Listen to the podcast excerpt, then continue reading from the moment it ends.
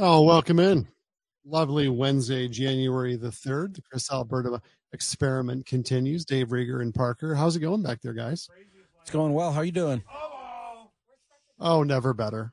You know, it's a, it's it's lovely. It's lovely to look out the window. It's lovely to have all these great bullet points in front of me. Had a good lively show yesterday. Not quite as busy today. Hopefully we can get Michigan talking to us since we're going to talk gun control.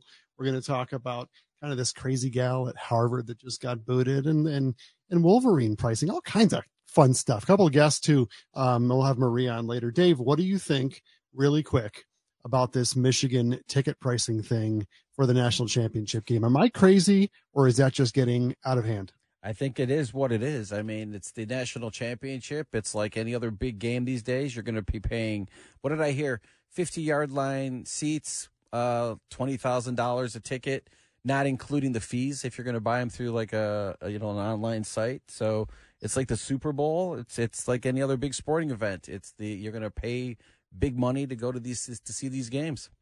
Okay. I mean, I think that that's crazy. I was on with Guy this morning early talking about the stock market wrapping up 2023 and you know what we should be doing financially going forward and as you know, I try and segregate these things. You know, hosting with you guys is different than than advertising, so on and so forth. But I got to tell you, I think not only is it wildly irresponsible, but it's borderline immoral to spend thousands and thousands of dollars on one seat to any football game. There is very few experiences in the world worth that kind of money, and watching Michigan is not one of them. So if so, so if one of your clients comes to you and says, "I need to take out a lump sum of money." I'm going to the Natty. We're going to watch Michigan. What are you telling them? It depends on the lump sum. First of all, they're never asking me for permission because I deal with adults, and the, my adults have a, oftentimes a short, a sh- shared core value system. Okay. They wouldn't spend that kind of money anyway. Most of them are relatively frugal, despite the fact that a lot of them have buckets and buckets and buckets of money. Right. But reality is, good grief there is so much you can do with ten to fifteen thousand dollars. And if you times, you're not going by yourself. We're right. going to go with buddy, with your spouse. So now right. you're going to spend twenty, thirty thousand dollars plus plane tickets, plus hotels, plus food. That's nuts to me. Right. I mean, I get it. people are going to do it, but I think it's it's so. Wild. I mean, so it's it's either that or let's say we're going to go buy a uh, a new Corvette or we're going to buy a new uh, a sports car um, is I that, would buy the car. Is, is, that in the same? Is that in the same? Is that in the same argument or the same? Or I shouldn't say argument. Is that in, is that in the same discussion or is it just yeah. uh, you know? No, there's no way that I uh, I get a. I'm at home. I've got a big screen TV. I've got food. I've got a bathroom available, and uh, I can watch the game with have a bunch of people over and have just as just a good time. Look, man, I in my living room I have a very nice flat screen in front of a very nice sofa that reclines with the push of a button. I have a refrigerator right behind me. I got all my kids making noise at all the wrong times, which you know is is annoying, but I've come to enjoy it to, right. to a degree. That's right. my experience. Okay. But listen, there's there's big we have bigger fish to fry. How do you what do you think about this Claudine Gay gal who had this disastrous five month career as the president of Harvard? She came under fire for not putting an end or really speaking to the anti-Semitism and all the rallies on campus there at Harvard. And look, in, in order to be fair, let's not single her out. There was a ton of these college campuses, especially on the high end in the Ivy League type environment, where they had no control at all. And it looked like the biggest double standard in the world. Because, of course, if you held an anti black or an anti Hispanic or an anti LGBTQAY plus plus comma, whatever, rally at any of these places, you would be immediately escorted off campus. I mean, they Harvard has a record of going back into the social media accounts for students that had been accepted and rescinding their acceptance. You know, this this whole thing it's it's like a two-prong art story. First you have all this anti-Semitism that is just been exploded. I mean, the explosion of anti-Semitism. It's it's always been around, but it, I guess it hasn't been this in in the forefront of the news as it's been lately. Then you have this is Harvard. This is Harvard University. And it's not only Harvard that this this anti-Semitism stuff has happened. This has been other universities too. It's kind of it's kind of crazy. What makes it worse, though, is that this gal now, all these innumerable counts of plagiarism that have been found in her past, clearly was not quite the academic or even maybe close to the academic that she was thought to be. That makes her largely unfit for the job since she's not holding herself to the standard that she's holding her students to. And makes it more interesting that Obama fought so hard for her to get that spot as a Harvard grad. Yeah. Kind of an interesting again, story. I mean, you know, again, it's Harvard. It it's Harvard. It won't matter. Everyone will forget in six months. If you still want to be the best doctor in the tallest tower at the biggest hospital or a fancy pants attorney and you can get into Harvard, you're probably going to go. No one will remember. But Tanya Powers will come on a little bit and tell us about this gun control measures in 24. Now we're going to have, uh, you and I purposely left a lot of open mic time today. So I want to get callers fired up about this. 800 859 0957. You got to hang on tight because we're not until about later in the hour, maybe 1248, we'll have time to start taking calls all these gun control, measures that went into effect Jan 1 of 24, and in Michigan, I think it's February 1st of 24. This is nothing new under the sun, but they are starting to tighten the belt, especially since we had our 39th mass shooting in December, which is a new record in the US. And I, even some of the people kind of center right are starting to come around to this, saying, look, the high capacity magazines, they have to go. There has to be a different level of background check. And there's certainly, we should allow for these red flag laws. You know how the red flag laws work, Dave? Not exactly. Well, look, the essence of it is it's filed under what's called an extreme risk um, probation or protection order, depending on which state you're in. The idea of which is that if a family member, for example, goes and files one of these and they said, look, my son has been acting incredibly erratic. I found some violent stuff in his room. He's starting to talk crazy. My, my, my spouse, my husband, my wife, a family can start it or a sheriff's department or a police officer who's given I, I this is where you know what the burden of proof is starts to become a little bit muddy. If you're given the indication that somebody might be a violence to themselves or to others they can file this order. One of them lasts for 14 days. The longer term one can last six months to a year and they can go into that house and confiscate weapons. I'm not sure that besides the fact that there's a very vague version of what the burden of proof is that this isn't a good idea I think every parent of a child that was killed, for example, in Oxford, Michigan at the high school would have loved to have that kid's parents say, listen, this is going to be problematic. Or, so, you know, a student makes a report, the sheriff's department goes over to the house, takes all the weapons out. Maybe those kids are still alive. I hate when people call me a bleeding heart liberal and stuff like this, but I mean, look, if we want to talk about amendment, you know, the Second Amendment and rights of gun ownership. I'm a gun owner. I got a bunch of them, including the quote unquote assault rifle. We could we can get into that, you know, in more depth later on. But the reality is there's not a lot of people firing muskets anymore. Right? That law was written with a feather. So is it an important part of the Constitution to be able to defend yourself? Yeah. But it's going to be interesting as we've kind of grown up in these times where we've seen a lot more violence are some of these laws really appropriate and probably overdue? I don't know. It'll be interesting to see what the callers say. Again, 800 859 0957. Um, look, we'll talk a little electoral college. And Evan Brown's going to come on to talk not only about the gun laws, but we'll we'll have Marie come on with this story about all the people now in Michigan who are accused of fraud. Okay, and now they're going to get sixteen hundred dollar check back checks back because of this class action lawsuit. That'll be really interesting too, because I got a, I think, an interesting take on that one. A whole lot of people that uh, are going to be getting money back from Michigan in a big, whoops, we screwed up. Interesting stuff. Back with Tanya after a brief few minutes. Well, okay, as you've been following along with these stories, we've we've seen the anti-Semitism, a lot of the rallies uh, from young people at some of the, the country's most notable campuses. Harvard, of course, is at the top of that list. We've seen tremendous amount of TV coverage, and just yesterday now, the um, notorious Claudine Gay has resigned as the school's president. She had a, a five month run there as president, which is the shortest in history. And we're bringing in Tanya J. Powers, Fox News correspondent and WJR contributor. Tanya, thanks for joining the program. What can Hey, you, you tell us about the story that we might not have already seen? It's it's got layers and layers, like an onion, as you might say. Yeah, there's a lot to this one. Uh, as you mentioned, she uh, announced her resignation yesterday. Uh, this has really, you know, kind of picked up steam in the last several weeks. Uh, of course, this all kind of got national attention last month um, when she, along with two other university presidents, testified before a House committee, and um, the one of those other presidents was the University of Pennsylvania president, Elizabeth Magill. Uh, she is now the former president of the University of Pennsylvania. She testified last month, and all th- all three of them, you know, uh, had been. There were several exchanges with some of the House members over uh, anti-Semitic comments on made on campus, not by them. I, would like to point that out, uh, but their handling of it. That is that is where the scrutiny really came in. And following that testimony, Magill uh, stepped down about four days later uh, from her position. She said that she was going to uh, relinquish her position as president, but she would be joining the faculty later on. Um, after that, there was a lot of uh, you know scrutiny about Claudine Gay. Uh, Dr. Gay is, of course, like I said, the president of Harvard.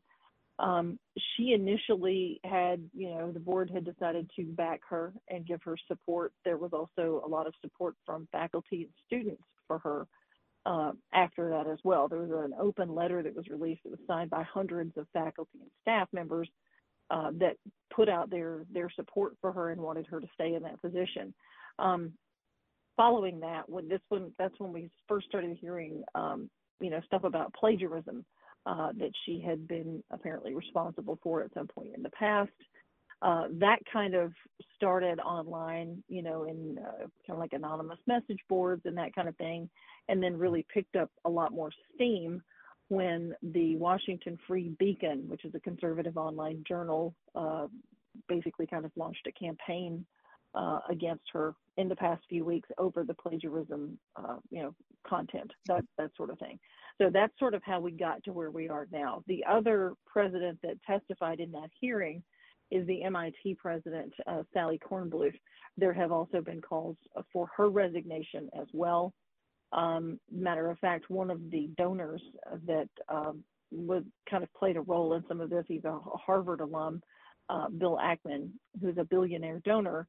Uh, matter of fact, after uh, Dr. Gay said she was going to resign yesterday, he took to what was formerly Twitter, now X, and basically kind of, you know, put Sally Kornbluth in, in the crosshairs there and said, okay, you know, you're kind of like you're next. Uh, so that's if you're keeping up with this story, that's where I would look for it to go next.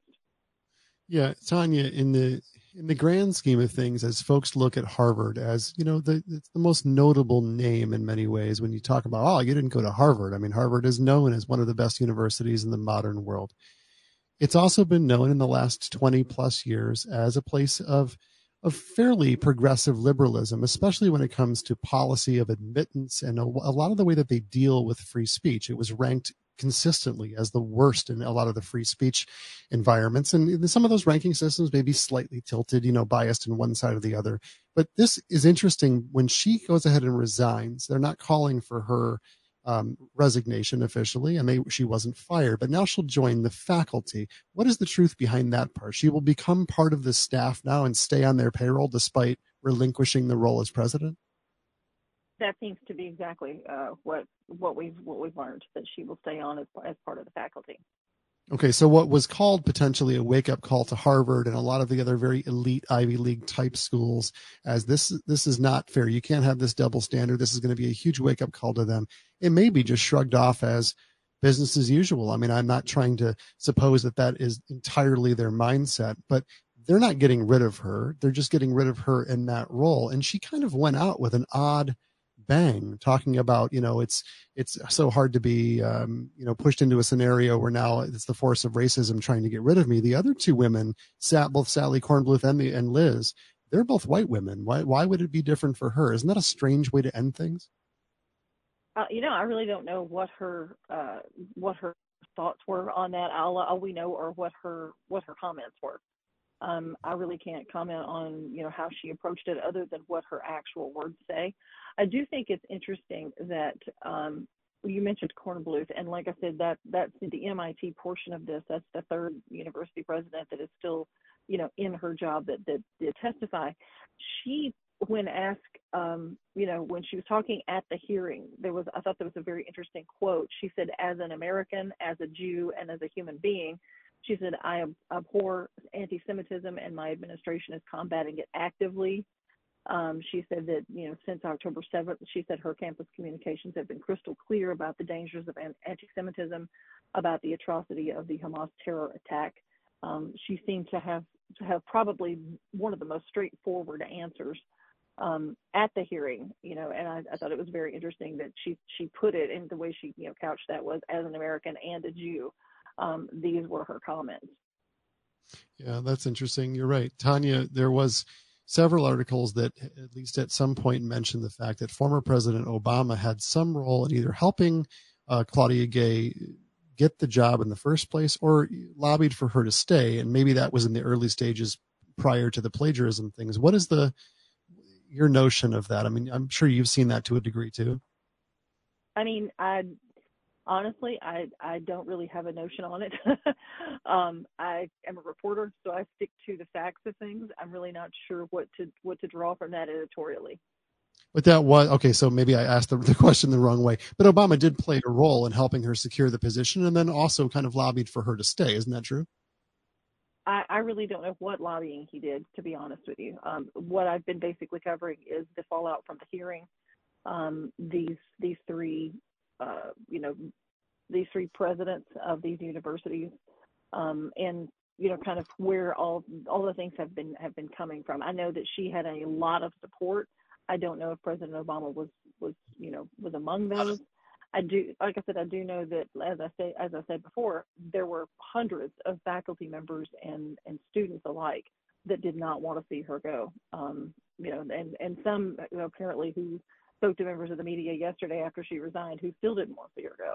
Sure. Um, All right, but, well, Tanya, yeah. listen, we appreciate the update. I know that I sometimes sure. I ask the question that as a reporter, you're right. You don't have to give a notion of that. It is a complicated, uh, a complicated web, and we'll see how it, it falls out with uh, Ms. Kornbluth um, kind of last in line and, and how it goes from there. Thanks again, Tanya. Appreciate it. Dave, sure. when we, Thanks. when we talk about this scenario, as outsiders, right? Neither of us would have ever in a million years got into Harvard. I can't imagine what it would be like to spend all that money and find out that the president of the of the, the one of the finest institutions in the in the country not only has a lot of problems with kind of this separating of free speech versus what their progressive agenda is. And they're not very shameful about their progressive agenda. But if I was a student there and I found out that the person at the absolute tip of the spear had really not been vetted formerly to the degree that she should have, I'd be mad, wouldn't you? 100%. 100%. I agree with you. It's, uh, I also um, had no aspirations of ever getting into Harvard, but uh, I would assume that, uh, yeah, that yeah, um, I don't know. Yeah, I, that kind of stuff might be the most overblown um, tuition bill you could ever get. But there's been you know years and years and years worth of arguing about you know whether or not the affirmative action side of things and and the racial equality in terms of their admissions process makes any sense. This has got to make them look silly on the national level. I just don't know. We'll be back with Marie in about four minutes. Well, it's time to welcome in the belle of the ball, Marie. WJR's senior news analyst. I like Marie, that. You do. I know you do. I, know, I got. Yeah. You know. I got to be sweet to you because I know that who really pulls the strings over there. I don't think so, but. hey, what's this? What this is a crazy story. Thousands is. of now are getting sixteen hundred dollars a piece because of a fraud lawsuit from over a decade ago. bring us up to speed. What's the story? Yeah, and I I know you'll you'll love this when you hear that the cause of all this was a computer error. So this lawsuit is called Bauserman versus Michigan's unemployment agency is awaiting a judge's approval, which should come later this month. It was filed in 2015 after nearly 40,000 residents were accused of fraud by a state computer system that operated without human supervision and had an error rate as high as 93%. The lawsuit settlement of $20 million was approved by the state's Court of Claims a year ago. The computer system is called the Michigan Integrated Data Automated System, and it was implemented by former Governor Rick Snyder. Claimants were given quadruple penalties. They were subjected to aggressive collection techniques. Many had their wages garnished and their income tax refunds seized. Some people even had to file for personal bankruptcy after they were accused of this fraud. Multiple lawsuits have been filed against the state's UIA because of this system. Some of the claimants were awarded extra money from this particular um, lawsuit because of a hardship uh, out of the hardship fund, and they're going to receive more than $4,000 when this settlement is approved. The attorneys representing the plaintiffs have requested a fee, fee of $6.6 million. And if you're wondering the reason not all 40,000 claimants were included in this class list, it stems from a Michigan Supreme Court decision that limited who could sue based on timing and on when the harm was done. And one last thing, Chris, there will be a fairness hearing on January 29th in the Michigan Court of Claims where members of the class can voice their support or their opposition to this settlement. So they still have time to talk, uh, give their opinions publicly on how they feel about all this. I have so many follow up questions, and I I always tend to do this to you, put you in a position where you'd have to research it to find out. But sixteen hundred dollars, Marie, to me does not sound like a lot of money. Mm-hmm. If someone accused me of fraud years ago, levied my wages, seized any of my income tax mm-hmm. returns, so on and so forth. So twenty million dollars is not a very big settlement, but even divided amongst that many people doesn't seem to equal sixteen hundred it seems kind of meager if the mistake is that obvious. Am I wrong? Right. And uh, well, that's my personal opinion looking at this. Um, I don't know why they concluded that that was the the amount that was going to be settled upon. I, you know, these things are decided in court. They're decided by judges. They hear evidence. That's how they come upon these numbers for settlements. I agree with you. Sixteen hundred dollars when I first saw the number, I thought it, you know, well, it looked like a big number when you think about a lawsuit with uh, a big class, but not really when you think about what these people went through. They they had ruined reputations in some cases. Oh, yeah. Can you imagine? And the the collection techniques alone are enough to cause yes. so much anxiety and worry and the disruption of normal, you know, ability to pay bills. And many of these people, you think about the average person who files for unemployment income it's usually because they're in a hard spot. Is there some abuse of that? Sure. Is there some leniency in the rules that probably shouldn't be there? Yeah, of course. But the, those average people who are filing for unemployment, they don't have a lot of extra uh, gas in the tank to go buy groceries and buy fuel and get their families to continue on. So they were already in a hard spot and then they got collected against involuntarily just based on pain, suffering, anxiety alone. If they were filing as a single claimant, you think they'd have a much bigger case than $1,600.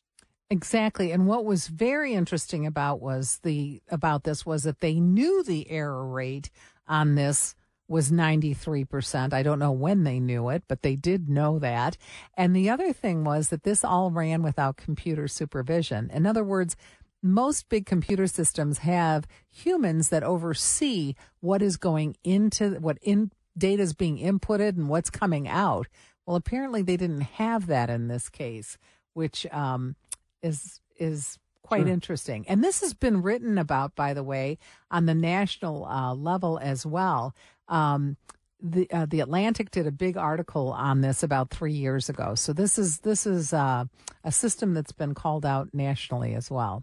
I remember, and this was a this was a system that was instituted under the Snyder administration, yes. right? So this mm-hmm. is not you know when you first see that article, it's almost impossible not to let your mind slip to COVID because there was so many unemployment claims at a rate that they just never had anticipated. The infrastructure wasn't there, and you know, as as an oppositional theory, look at how much money was given out in, with PPE. I had this conversation with a friend of mine mm-hmm. earlier, and it's it's remarkable to be offered so much PPE money. I mean, I know people between the two different funds. I the name is slipping me on the other one, but I mean, in many cases, tens, if not hundreds of thousands of dollars to business owners with very little collected in terms of what is meritorious and what isn't. Do I mm-hmm. deserve mm-hmm. this money? Should I be getting this money? How about lost revenue? So on and so forth. It, it, I would be scared on that side of things if down the line they figure out, you know what, you shouldn't have gotten that money. And because everyone was in such a hurry and we had this big bucket of funds from the feds, are you going to come after me later and say that that was fraud?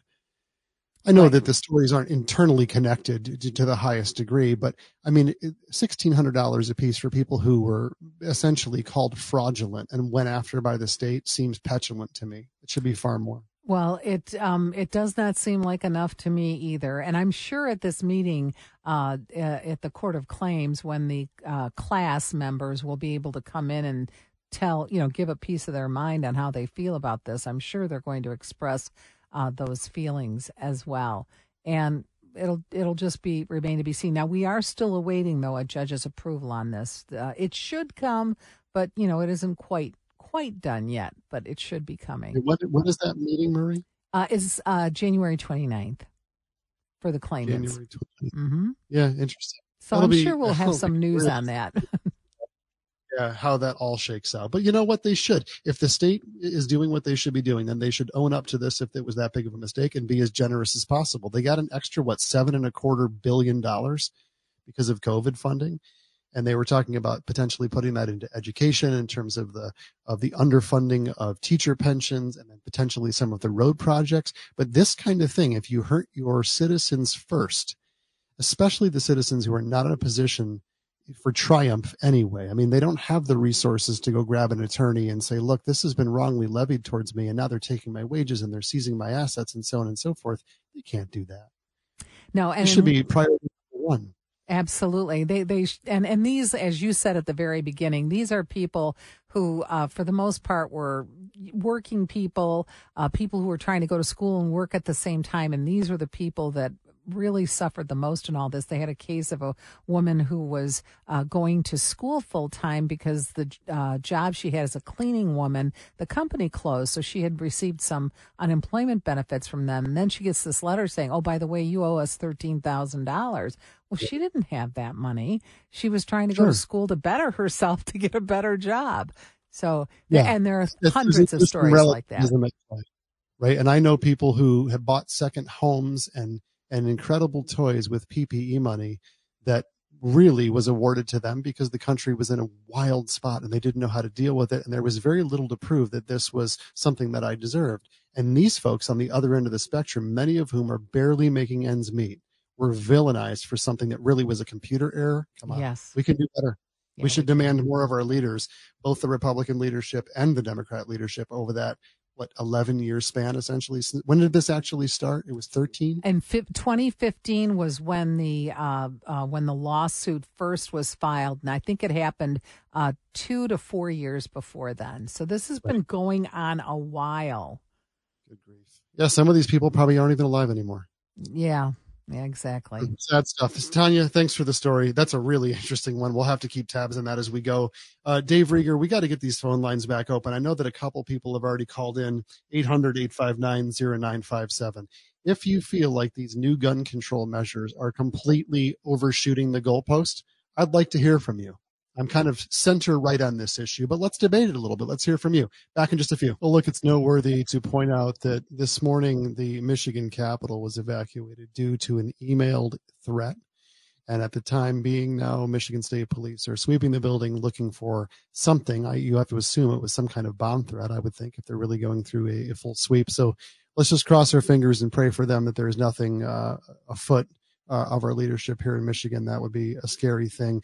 This this gun controversy that the 2024 gun laws that have been enacted in so many states is a fairly mild step in some ways towards better gun control, I suppose, but also is seen as a very, very slippery slope for those people who are Second Amendment rights people. And there's a lot of opinions on this. We will have Evan Brown on at 118 after the break, and uh, he'll bring us up to speed on at least the logistics of this in the news. But let's go out to the phones. Uh, line one out, Rob in, in Roseville. What's going on, Rob? What do you have to say? Yeah, um, although it was a myopic comment, I want to take issue with the comment you made about whether or not the Oxford shooters uh, uh, the that the victims' families would have liked for his parents to have recognized that their child had a problem. Not only did they not recognize it, they weren't about to turn him in. And the, when the principal told them to take their son home, the principal was wrong in allowing the kid to stay at the school. They had made a decision, they should have stuck with it. That was the single point at which everything diverged and those kids got killed. I've been teaching shooting since 1970 for over 50 years now, and I have studied gunfights for a long time. Your concept that these supposedly high capacity magazines, and most of them are not high capacity. They are actually the capacity they're designed to be, but that's semantics. Mm-hmm. Um, gunfights are something that people get into when they defend themselves. And taking away people's ability to defend themselves is far worse than your hope that that you will save a single life because you're going to take more from those who can't defend themselves. Well, yeah, good call, Rob. I think we actually agree on more than we disagree on. And you're right, myopic, myopic in terms of the view of the Oxford shooter. His parents were not only clearly not super responsible, but they may have aided him to some degree. And so maybe that's a bad example. But my point was that the, the, the parents of the dead kids at Oxford would love to have had a scenario where the weapons were removed from that guy's possession. And that, that example, I think, could be used in almost all of these cases. So you're not wrong. The semantics part is interesting because as a shooter myself and as owner of many, many guns, including a lot of AR style, like, you know, what is now referred to incorrectly as assault rifles, I use them for plenty of sport shooting. And I don't think that they're actually the problem. I don't think you do either. Most of the crimes that we see committed nationwide that are uh, crimes that we would hope would be prevented are handgun crimes, not assault rifle crimes. Would you agree with that? I do agree with that. And I, like I say, I've been doing this a long, long time. I, I I, well, really regardless, regardless of how long you've been teaching, I think everybody yeah. recognizes that no one wants to see innocent people murdered because someone else That's has true. a mental illness of any kind. But I think this is one of those rare areas where we could concede to some degree that much of the law that is on the books that allows us as American citizens the right to defend ourselves against one another, against a tyrannical government, should one ever occur, to defend our homes, they don't require submachine guns. They don't require necessarily 25 556 magazines. If I want to, I can have two or three loaded, you know, 10 bullet magazines at the ready. So some of these laws that sound like a slippery slope to me at the stage that I'm at in life seem like, you know what? Fine. Throw them a bone. Allow them to eliminate some of these things because 99% of the population are not going to run around with an Armalite or an AK 47 frame for a semi automatic rifle. I just think at some point you got to give in to a degree to stem the tide. Am I totally wrong? Yes or no? I, I will leave you with one point, however, one okay. historical analog. You don't feed the wolves, all they do is come back for more. Okay. All right. Fine. All right. Have a yeah, good right. one. All right. Thanks. Brett out in Pontiac. What's going on, bud? Yeah. Hi. Um, I think that when the Second Amendment was written, the farmer's musket and the soldier's musket was the same dang gun. Um, if I can afford to have an Abrams tank in my backyard, I should be be allowed to have one. That's the letter of the law. That is the um, uh, meaning of shall not be infringed. Um, there was a uh, passage in uh, Tombstone where the sheriff said, We're not saying you can't have a gun, we're saying you just can't have a gun in town. No, that's a violation of my constitutional right. I should be able to purchase uh, what anything the military has. In my look, I, so I, I like the I like the the tenor at which you brought the point. Brett. I don't think that, you know, look, my dad used to quote movies all the time from the pulpit. I'm not a fan of quoting movies because that's drama. It's supposed to entertain. I get where your point is coming from. Although I think our military is there to defend us. And if someone's going to defend me, if my life is on the line, I would like them to be able to, to let loose as many bullets as possible in the shortest time frame so that the people don't come get me. But we're at mm-hmm. a weird stage where now people are buying things, and not only the things themselves, but when you look into the bump stocks and the strange capacity magazines that allow for ridiculous amounts of ammunition to be fired. The, the argument that we're doing this because hunters use them is ridiculous. Hunters shoot one or two bullets at a, at a deer. Correct. The argument that the military needs them because they could have, and this is, you know, as a, as a gun guy myself, I know that if you're shooting, you don't shoot once. If, if I have an intruder, I'm going to shoot five, six times at the center of mass. because that's what takes you down. We're not in the movies where one bullet drops them to the floor, right? Right. But I can have Right. very high powered things that are very, very effective without taking it to an extreme. And I think that's what we need. If you're a conservative person that's that rides on the side of the Second Amendment, at some point you have to give in and say, okay, fine, let's limit the really high capacity stuff. Let's throw them a bone and hope this goes away at least for a while. It's an interesting topic. I don't think anyone's ever going to win. Good stuff. Well, Mike in I Clinton Township. want. Sorry about that. Mike out in Clinton Township. What's happening, bud? Hi. Um, I've been shooting since I was eight years old. I'm 69. Um, I was in the Marine Corps, and what we did with the M16s was we taped one magazine to the other, and you just simply flip them. You know, use some duct tape. So, you know, uh, high capacity magazine, you can have 10 round magazine with one taped to another and have a 20 round magazine. Sure. And Yeah, you know, and that's a good anybody, most people that talk about this don't understand. They they- have no clue because they don't shoot. And people deer hunting with those guns. Uh, I see them, you know, all the time in the field because they're light, easy to carry, easy to clean, take apart. Um, it's just, you know, the- they're not going to ban them.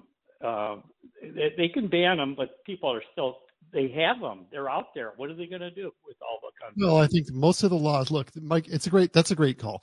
People are always going to find a way to jimmy rig something, like you just pointed out with the taping together of the magazines. I think that we have to be cognizant of the fact now, in the sensitivities that we have with the purveyance of mental illness and the lack of control on behalf of parents and local police departments who have no way of determining who's a threat and who's not. And oftentimes, when somebody ended up doing something incredibly violent, you look back and go, "Gosh, this could have been prevented."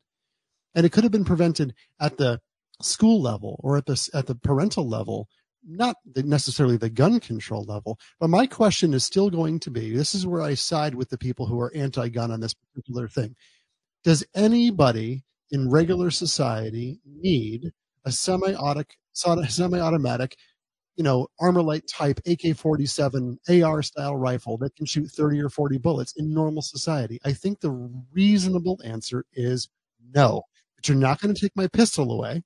You're not going to take my hunting rifle away. That doesn't make me un American. I think we got to throw them a bone. We'll get back to this after the break. 800 859 0957. Welcome back in at the turn of the hour, 50 yard line, as I have been saying. This is, uh, you know, as you do more radio, you start to learn sometimes uh, about the timing of these things. And I don't want to turn this entire show, an hour for the remainder of the show, into a gun control versus, you know, gun rights type of conversation. Uh, uh, clearly, I have a kind of center right opinion on a lot of this, and it is not popular. I get that. My job on the radio when I do it, hopefully, is to facilitate conversation kindly, respectfully amongst all of us so that we can learn from one another. Sometimes I succeed at that, uh, hopefully wildly. Other times I fail at it. Bringing this topic up early has now clogged the phone lines, Dave Rieger. I'm not sure that we've had this kind of response to anything. And we have other things we wanted to get to today. How are we going to get to all of it? Yeah, you just got to. Uh, the people have spoken. They want to uh, talk about uh, not only gun law, but the gun rights, but also the. I think really the the high capacity uh, magazines. So uh, yeah, Look, you know, Eben Brown's coming on from Fox to actually go through the logistics of the new law. Some of the the laws I read through this morning I thought were rather tame. Other ones I thought were a bit of an overreach. I just had, I'll, I'll tell you, I had a, a good client of mine, a guy that I really respect and enjoy his company thoroughly, who, who was texting me saying, look, you're wrong on this, man. That's like the essence of saying, okay, you have a fancy car with a really powerful engine. You know, you enjoy having that. What if I was to tell you you could only drive around a Ford Escort every day or a Ford Focus or whatever the example was? It's a good analogy why should the government be able to ever tell me what I can have in my garage? If I want something faster than the speed limit, granted, I'm not supposed to be going over the speed limit. Don't I have a right to own that? I would say yes. I think he's right in that respect. But at the same time, my my fancy high powered car is not necessarily killing people more than a Ford Focus might kill people. I So mean, the, the reality is, this is yes. what is funny about this whole conversation. You could limit high capacity magazines and you could take away all these AR style rifles. By the way, the term assault rifle is total nonsense. There's no such thing as an assault rifle. Every single gun ever manufactured is designed for assault. If it's used, you you can have it in your back pocket. You can have it up uh, above your fireplace. It's there to defend you, but when you indeed use it, it is intended for assault, whether that's on a deer or a human being who intends you to harm. Armalite rifles, the original AR rifle, is just a frame. A semi-automatic rifle is a semi-automatic rifle. Okay, just because it looks scary because it's in the movies doesn't make it any more dangerous than a 308 that you used to go hunting 50 years ago. You bring up a great point because uh, movies and television and video games present a uh, way to shoot a firearm in a different way than is reality. And I learned that when I went to the shooting range and had a just a just a lineup of guns. My uh, a friend of mine and just gave me a lineup of guns, and then I found out that um, I did I rarely rarely hit the target, and we were we were not that far away. Maybe I don't know what the shooting range. I don't know exactly exactly how far we were, but when we when we brought that piece of paper up to the to the window, we I rarely, and it's because of the kickback. It's because of the weight of the gun. It's because I mean, it was a lot Shooting harder. Studies? I mean, no, it was a lot harder than I thought it would be. No, you want well trained people. One of the biggest problems we have with weapons in this country is that most people who actually own them are not trained enough. And even if they were trained enough originally, they don't do it on a regular enough basis to be good at it. I do, which is really interesting because I'm taking kind of an oppositional approach to a lot of this. And I know we got a lot of text. Okay, what's floating around out there that you want to get to? So we had uh, this one text here that said that I thought was pretty good, and it was I'm now I've now the screen has flipped on me, but it was basically about somebody who had taken a class, a uh, a CCW class, and it was about just having one. Uh, you're taught that the gun one bullet can do as much damage as you know having a high capacity if you know shot the right way. Yeah, well, of course. I mean, that goes without saying. Just like the law in California now that's going into effect, that's that's adding to the list of places that concealed carriers can't take a gun. Like in Michigan, with my concealed, I can't go take it into a church. I can't take it into a bar, or like you can take it into a restaurant, but you're not supposed to take it into a place that predominantly serves alcohol because you know bad things happen when too many people are drinking and so on and so forth there's always going to schools, churches, bars. They're adding to those lists. Is that necessarily a bad thing? I don't know. Right. What it, here's what I found. I, I, found it. He says it was stated. He, this gentleman is Rod from our good friend Rod from Plymouth. He says he took some CCW classes.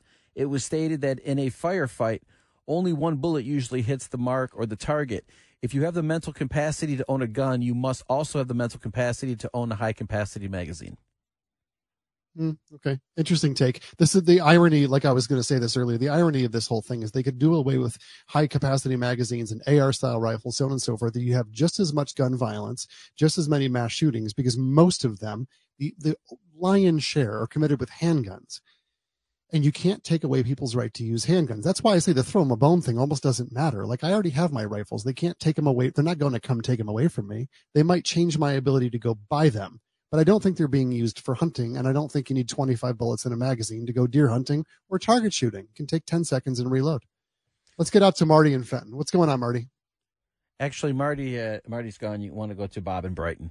All right, let's go to Bob in Brighton, hometown. What's up, Bob?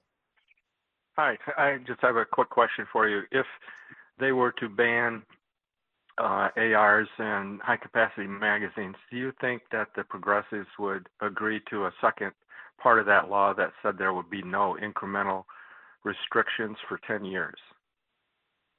I don't know. I, th- I suppose that depends on the framework of the bill. Look, most of the Republican people, including the candidates for president, have all stuck to their guns and say, we don't have a gun problem in this country. We have a mental health and mental illness problem in this country. I tend to agree. But I don't think that that changes the fact that there's got to be some measure at some point that starts to to limit the ability to at least get the gun. If not, if you're going to buy one, how crazy can that gun be? Although I realize logistically, many of these callers are right. That's not the actual problem. I actually agree with that wholeheartedly. How much can you limit the ability to, uh, to incrementally change any amendment or any law that's put in? That's at the political level. And do they write those things with the end in mind, or do they write those things with the temporary satiation of the electorate in mind? Because that's usually what's going on. Dave, what other texts did we have in there? I know you had a couple rattling around you wanted me to get to. Actually, uh, go to line one, Dion in Chelsea. I think he has an interesting point. All right, Dion, what's up? Hey, how you doing? I, I agree with you on just almost everything you said, but I had a scenario. On most cases, when when you have intruders, there's more than one, and you're saying it's okay for them to, you know, carry a people to have a pistol. So each one of them have a full size pistol. So they're they have 15 to 17 rounds apiece, and I have a AR with 30 rounds in it for home defense. Mm-hmm. I just even the playing field on two intruders.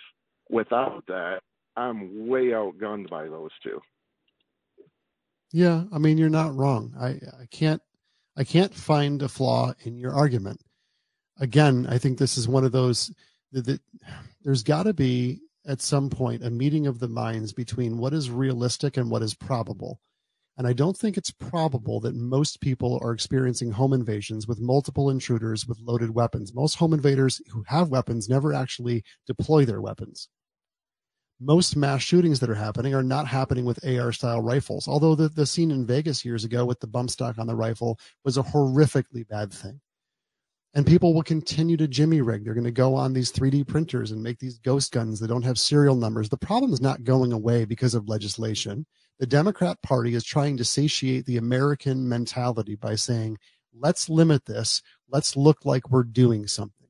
And the Republican Party has so much pressure from the NRA, from Second Amendment people that see that still as the most important piece of legislation that protects all the other pieces of legislation that they're leaning on that. I think to some degree, there's got to be a middle ground.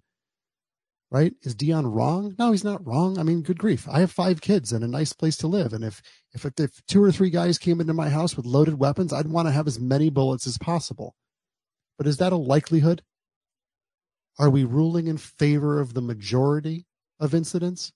Because we can, on one hand, say that's likely, but not look at the fact that most of our gun violence, 90 plus percent of it, is happening with kids in the inner city with handguns. They're not hate crimes, they're gang crimes, and they could be controlled better. It's a wild argument that no one's ever going to get to the bottom of. And listen, I am not Dave Rieger. I am not a guy who thinks the Second Amendment is nonsense. My musket comment before was only to the degree that there, the strange paradigm that we all have to live in is to decide did this make sense at the time? And was it intended by our founding fathers to be the statement forever and always, despite uh, the evolution of things like guns that they never could have imagined in a million years? We're never going to know that. Eben Brown after the break. Well, welcome back in to our lively little show today. Quite a few calls on gun control measures, waiting periods, high capacity magazines, who should and who shouldn't have the right to tell you what you can own. On the other end of the line, we have Eben Brown, Fox News correspondent and WJR contributor. Eben, as we get into all these headlines about what gun control measures are installed now that it's January 1st has passed of 24 and some uh, on February 1st of 24, what can you tell us about the laws that have been floated out there that are now suddenly active and what's changing in the key states?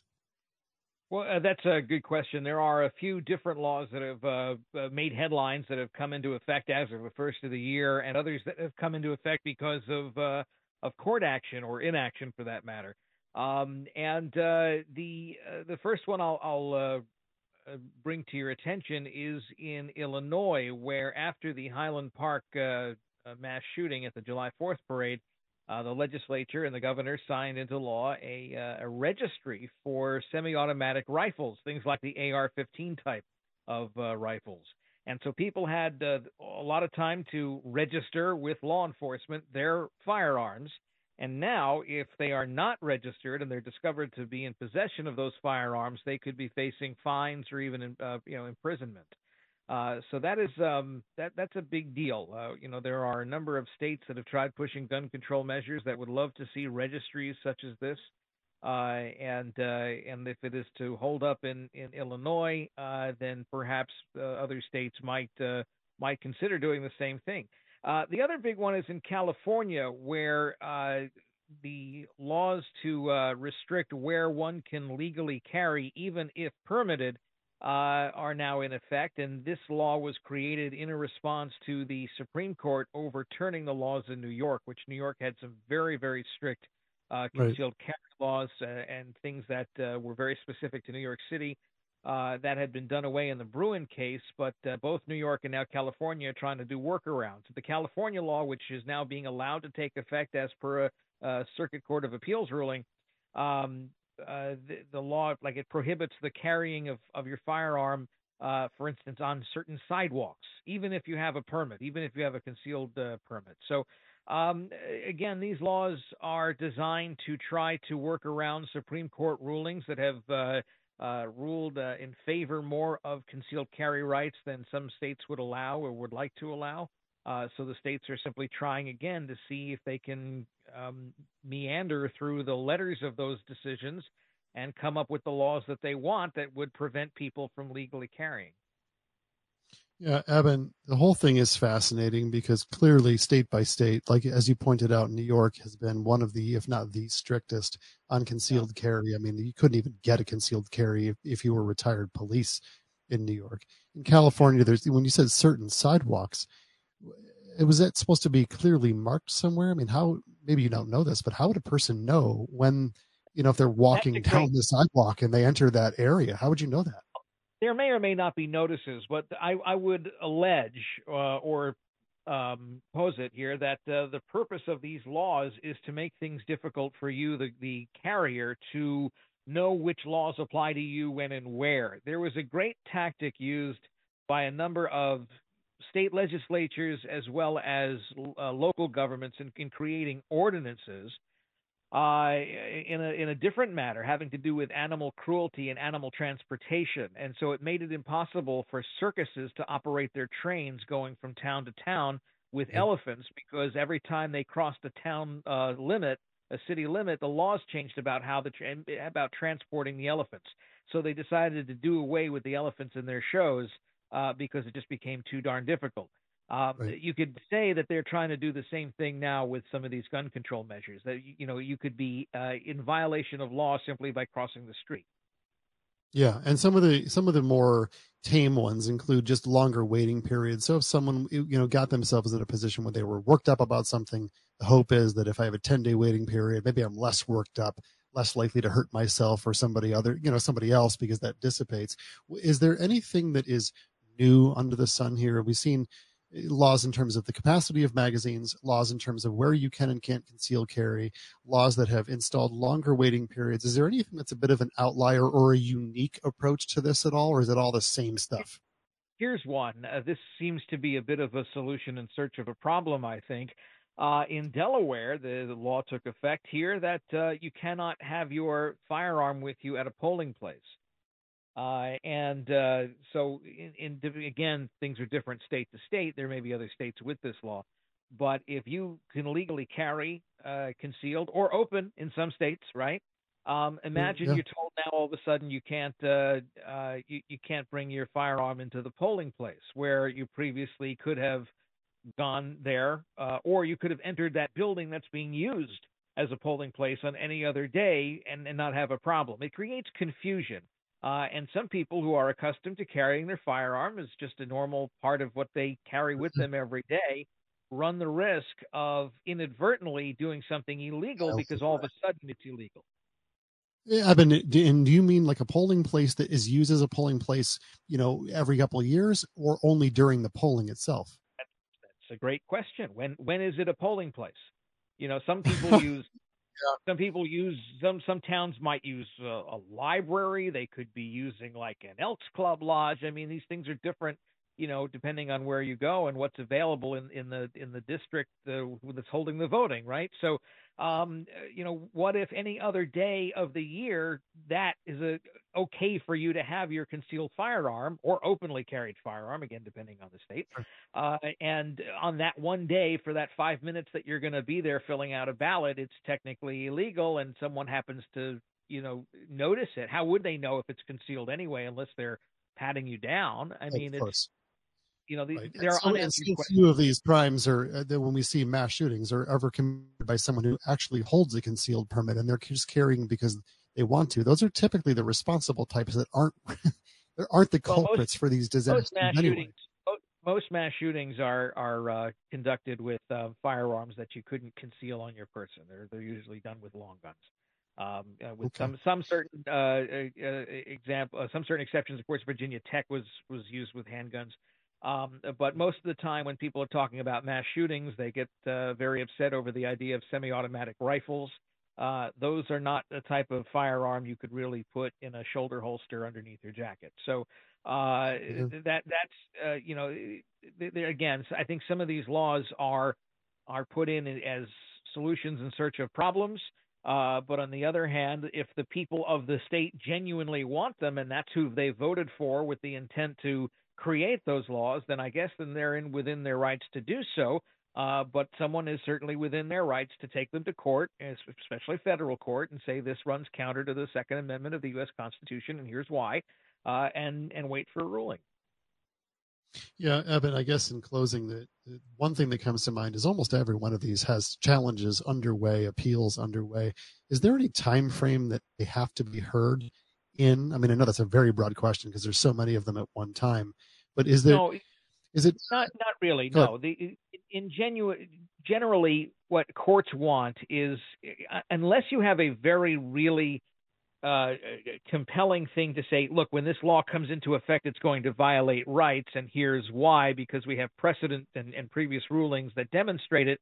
Um, that's one way for the court to hurry up and take the case. But oftentimes, courts will tell you, listen, you haven't been harmed by this law yet. Be harmed first, and then you can sue. Meaning your right has to, you know, when the law comes into effect and you are told you can't have your firearm or whatever the law happens to be dealing with, it could be talking about candy canes. Um, you know, then you get to say my rights are violated. I'm now suing. This should be this law should be undone because it violates my rights under X, Y, and Z. In the case of guns, we're talking often about the, the Second Amendment, um, and uh, and then the court hears the case. But there's no statute of limitations or anything like that. There shouldn't, or there normally isn't anyway. All right, Evan, thanks for filling us in as usual. Fascinating story. Gets everybody going. Um, there's a lot left to be interpreted. Dave Rieger, I know we still have calls and texts. You know, in terms of Michigan, as we continue to look at this topic, and I, I don't want it to dominate the entire day, but may, that may be, you know, too little too late.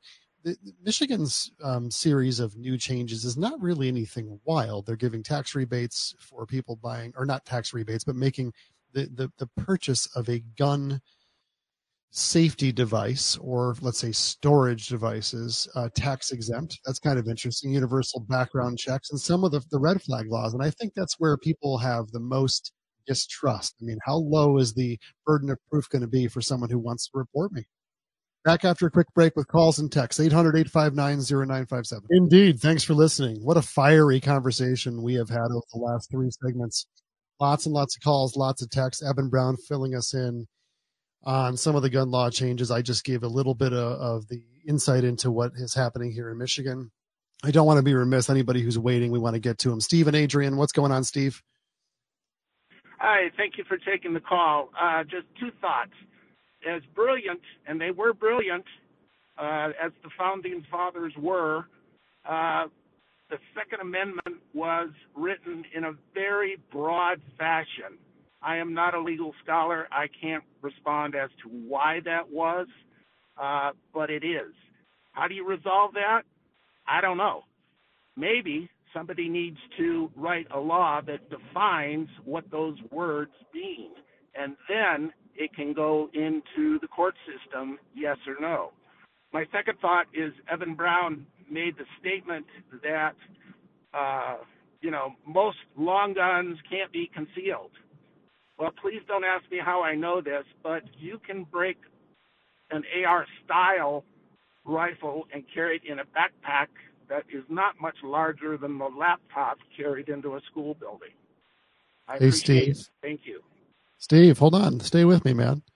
How do you know this? Yeah, okay, no problem. I'm here. How do I know this? Yeah, it was a joke. You My said, please don't ask pol- me how I know this. Look, I break Okay, down my my AR rifles too.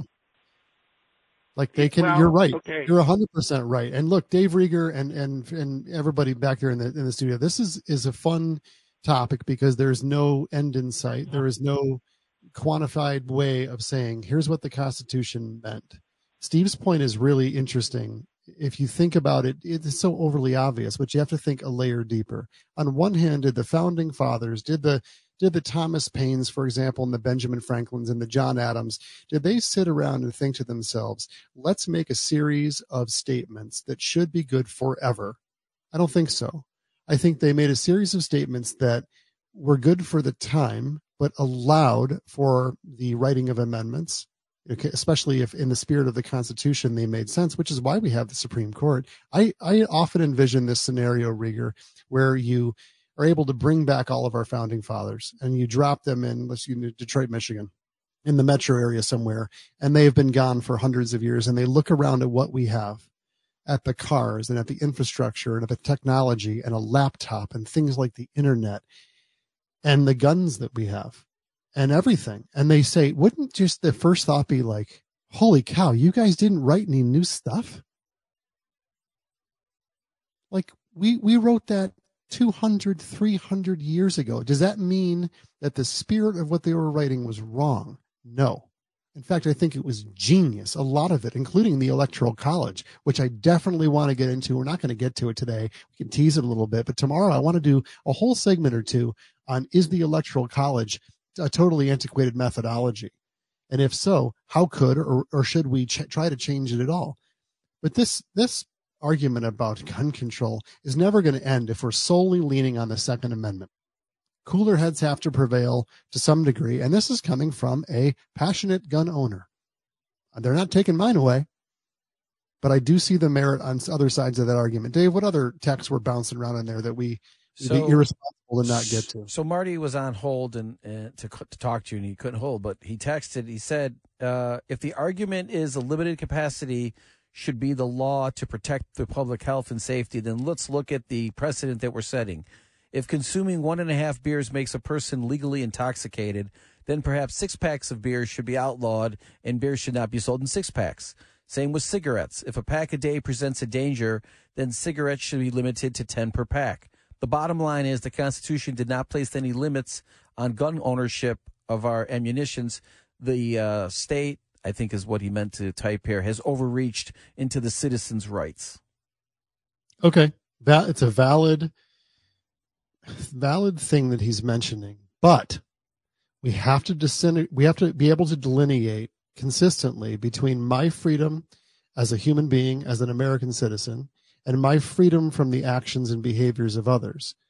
I have the right to buy six beers, 12 beers, 24 beers in a giant box, drink all them, and have my liver fall apart on me.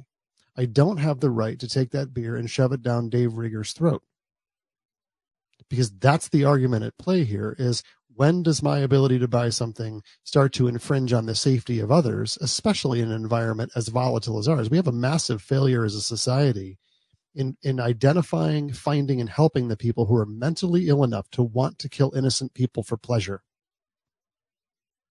So anything that enables them to do that in an easier clip should be looked at as potential legislative law. I don't think that's completely incoherent at all. In fact, I think it's rather level-headed. Uh, people are my my phone might explode with the amount of text that I've been getting while we're doing this segment. You want to talk electoral college, Dave, just to tease it for tomorrow? Yeah, sure. We can uh, definitely uh, talk about that and how it might have affected the uh, the last couple elections it would be a bit of whiplash, right? We're going from gun law to Correct. electoral college. I want to have the conversation tomorrow because I think it's an interesting one. As we approach now caucus season and we're looking at all these electoral votes, I feel like I am a B minus student of the electoral college, the election system itself. Every time we go through the process, I find myself watching the news going, Oh yeah, it's 270. You got to get to 270. You know, how many total delegates are there? Which states are winner take all and which states are then, you know, divvied up into terms of that. Do you understand the electoral college well enough do you feel what what kind of student are you of how the system actually works you know i am i think i could be better definitely with if i knew a little bit more about how everything kind of works with the electoral college as compared with the uh, with the popular vote and how everything kind of uh, it's kind of weird how you know, they want you to, uh, you know, to go out and vote, and your vote counts. And obviously, with the popular vote, but then some states have more um, electoral votes than others, and they're the, they're the you know the specific states when you watch how the election results coming in. So probably could do a little Yeah, on bit the one better. hand, it's like the state and the federal government, for example, they don't trust you and I, Chris Albert and Dave Rieger, Correct. to cast your vote because we're casting our vote. But really, what's happening is some electorate, some delegate is going and casting it for us, right? And it's supposed to be in accordance with the wishes of the majority of the people in their district. That kind of makes sense. The whole system was really created so that you wouldn't have a scenario where the most densely populated areas, so think, for example, of California and New York as two historically very liberal leaning Democrat areas are. Those people are so or those those areas are so densely populated with human beings with american citizens and some illegals for that matter but i mean with with with people in general that if you didn't have an electoral system you wouldn't have for example smaller population states. Think of the missouris the, think of the arkansas think of the wyomings. They wouldn't really have much representation because sheerly on a popular vote they would lose and it would take away the campaigning effort from so many of these other states like if you're if you're a politician and you're only going for popular vote why would you ever campaign anywhere except chicago new york miami los angeles so on and so forth you'd only go to the places that had the most bang for your buck does that shortchange the rest of the country It's a good question. I'm not Probably. sure. I'm not sure if uh, I'm not sure if we have the answer for that. So tomorrow I have uh, I pulled out every poll I could find going back 10 years um, from from Gallup, from Pew, from Rasmussen. You know, the majority of Americans, especially on the Democrat leaning side, but with registered Republicans too, they actually favor the popular vote. And Right. Trump, I we have to find the clip of when he said it because I'm not sure if it's before or after. Um, you know his his interruption with Hillary, but he actually said he believed in the popular vote too and thought the system should be changed, despite the fact that he won based on the electoral vote. Kind of interesting stuff. He'd have lost. I mean, he lost to Hillary by a million and a half. We'll get into it. Let's, let's ask Renwick what he thinks too. Back with Chris Renwick after a few minutes. We'll sign off for the day. Okay, so here we are at the finish line on a Wednesday. Lively show, good show, I think, productive show. My I, the greatest joy I take in doing this role is to be a facilitator of good conversation and hopefully respectful to everyone on both sides of all the matters. Fair enough, I think, is the best way to to end a conversation. I, I think Chris Renwick, if you're there already, uh, it's, it's time for Chris squared, if you will. Love it. My favorite part of the Uh, day. Oh, you don't have to say that just for my sake, but I love it. It's a it's it's like having a segment off talking to my buddy Chris Renwick. Yeah, it's great, man. How I- your listen, Christmas? It was fine. You know, Christmas is a lot like being at Disney World or something. Like the best ride at Disney World is the is the ride back to the hotel, and the best part of Christmas is when it's over and everyone goes home. Yeah. Yeah, I And there hear was you. some, there was some lousy lion stuff in there, and you Mm. know my my heart's breaking for other reasons, but I mean not for any of the reasons that it actually should. Uh, Life is good to me. Good, good. I made a rookie mistake today, man, and we had Tanya Powers on talking about Claudine Gay, you know, excusing herself while while playing the victim, which I thought was a riot. But um, I, I- goofed up and I brought up the gun control topic earlier because we had a lot of open line time today, and Evan Brown was coming on to to discuss some of the new laws going into effect, and that made the phone lines basically melt. And we probably Mhm. spent half the time talking about the gun control issue. hmm So lesson learned. Not that it wasn't a good conversation. I could have listen, man. Give me your take. I I ride the middle on this, probably in a sense theatrically because I think it is the best way to hear both sides of the conversation. I'm a gun owner. Mhm. I have several AR style rifles. Some of them are outfitted like deep sniper Marine Corps stuff, but I carry a handgun. I have one in the car. I have several throughout the house in, in biometric lock boxes. I don't want to not be a gun owner. But I also think that at some point you, have to give in to a degree on the extra stuff, on the ghost guns, on the bump stocks, on the super high capacity magazines, on longer waiting periods, because if nothing else, it will stem the tide. And I understand the slippery slope of that. But I also think the Second Amendment was was written when everyone had a musket ball and wadding, and it, they couldn't get off one shot in in 30 seconds, much less a hundred shots in two minutes and when are we going to to come to a compromise that at least at least appeases those that have lost loved ones due to gun violence and they want to see stricter laws what do you well, think see, it's a it's a great topic, and and it is the now age old question, right? I mean, for for me, I think the I, I, you know, if you eat McDonald's every day for a year, you're going to balloon to be a thousand pounds. And you shouldn't say, well, geez, I had a lot easier of a time walking around when I didn't eat McDonald's every day. Well, of course. But that's not the situation you find yourself in. Like, I think we need to have a really hard introspective look about what is causing these mass shootings at places like grocery stores, at places like schools. I think we need to stop looking back and saying, well, 30 years ago, we didn't have this issue. What's the difference? It doesn't matter what the difference is now. I mean, it, it may be helpful in trying to find a solution, but that's not the answer. The answer is is we need to look ourselves in the mirror today and say, okay, well, what what what can we do? Because a lot of these laws that are being passed, like a lot of these red flag laws, I, I, I to me, you know, not every case, but in a lot of cases, it's not the answer. That's not the the answer. It it to me, those are political talking points for politicians to take to voters and say, look what I did, clap for me. No, no, no, no. That that that's not that's not productive. That may be productive for politicians, but that's not productive for us.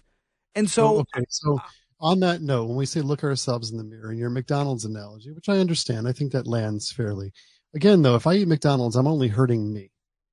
Sure. If I go out and shoot in a, in a shopping mall or in a supermarket or in a park, I'm hurting slash killing innocent people that are their responsibility. Their burden is not to, Mhm. to make sure that my behavior is good, but they're the ones who are, are getting killed for it in these circumstances, in their extreme circumstances. So really what you're saying is the same thing that I've been saying. What is the decline in the stability of mental health in adolescent and young adult mental health specifically when it comes to the mass shooting issue that we as a society should be demanding we have better aptitude in finding out and better treatment for because that's the real problem despite the fact that the instrument being used is the same instrument that, that's being talked about Yeah, it, it, to me, what what is the root cause of the problem now? And until we answer that, it, it's it's very difficult to say, well, this is the answer, this is the answer, this is the way we need to go. It, it's until we really do a, a hard look into what's causing it.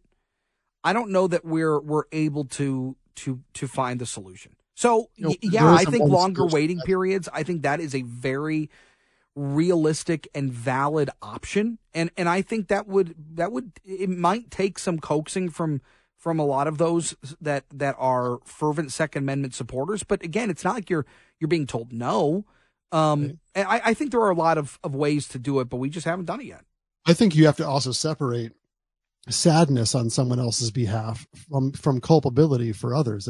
When you get into the the statistics and how many of these are suicides, I feel bad that someone was so distraught, someone felt so helpless and hopeless that they that they killed themselves, especially with a gun in this particular instance. But I think that that's a separate conversation from Sure. mass shooting, where you're just going out and killing people. Yeah. Like I don't want to be cold hearted and say I care less about someone committing suicide, but I do. You- I don't think killing, you know, 10, 15 innocent people in a park, little kids, so on and so forth, is the same thing as, as in terms of creating laws and legislation around suicide. Well, I, I don't think they're they don't I don't think they have to be mutually exclusive. I think you can feel bad for people that are suffering from mental illnesses that that make that that horrific decision to take their own life and, and alter the lives of people that they love and people that love them. But but also try to find solutions that keep those little kids safe, that keep people in that are just trying to pick out, you know, some some Sure. strawberries at a grocery store safe. Um, Look, a I- lot of these, a lot of these topics, whether it's the the transgender thing or gun control, uh, gun control as a byproduct of mass shootings, almost all these things boil back to mental illness and mental health. Mm-hmm. And that that is the one thing as a society we should be looking ourselves in the mirror and go, how can we identify this earlier and treat it and not be super sensitive to everybody's feelings? And we can talk about that more, you know, especially the transgender topic. I'm going to get into that a little bit tomorrow. Hey, tell me before we get into your, um, you know, your bevy of menu for the day, Mhm. tell me what you think about the electoral college. Should we get rid of it? Yes or no? no. Okay, why not? I, I, I still believe that when you look at where the majority of people and, and the population is centered in this country, it would disenfranchise voters all across the country.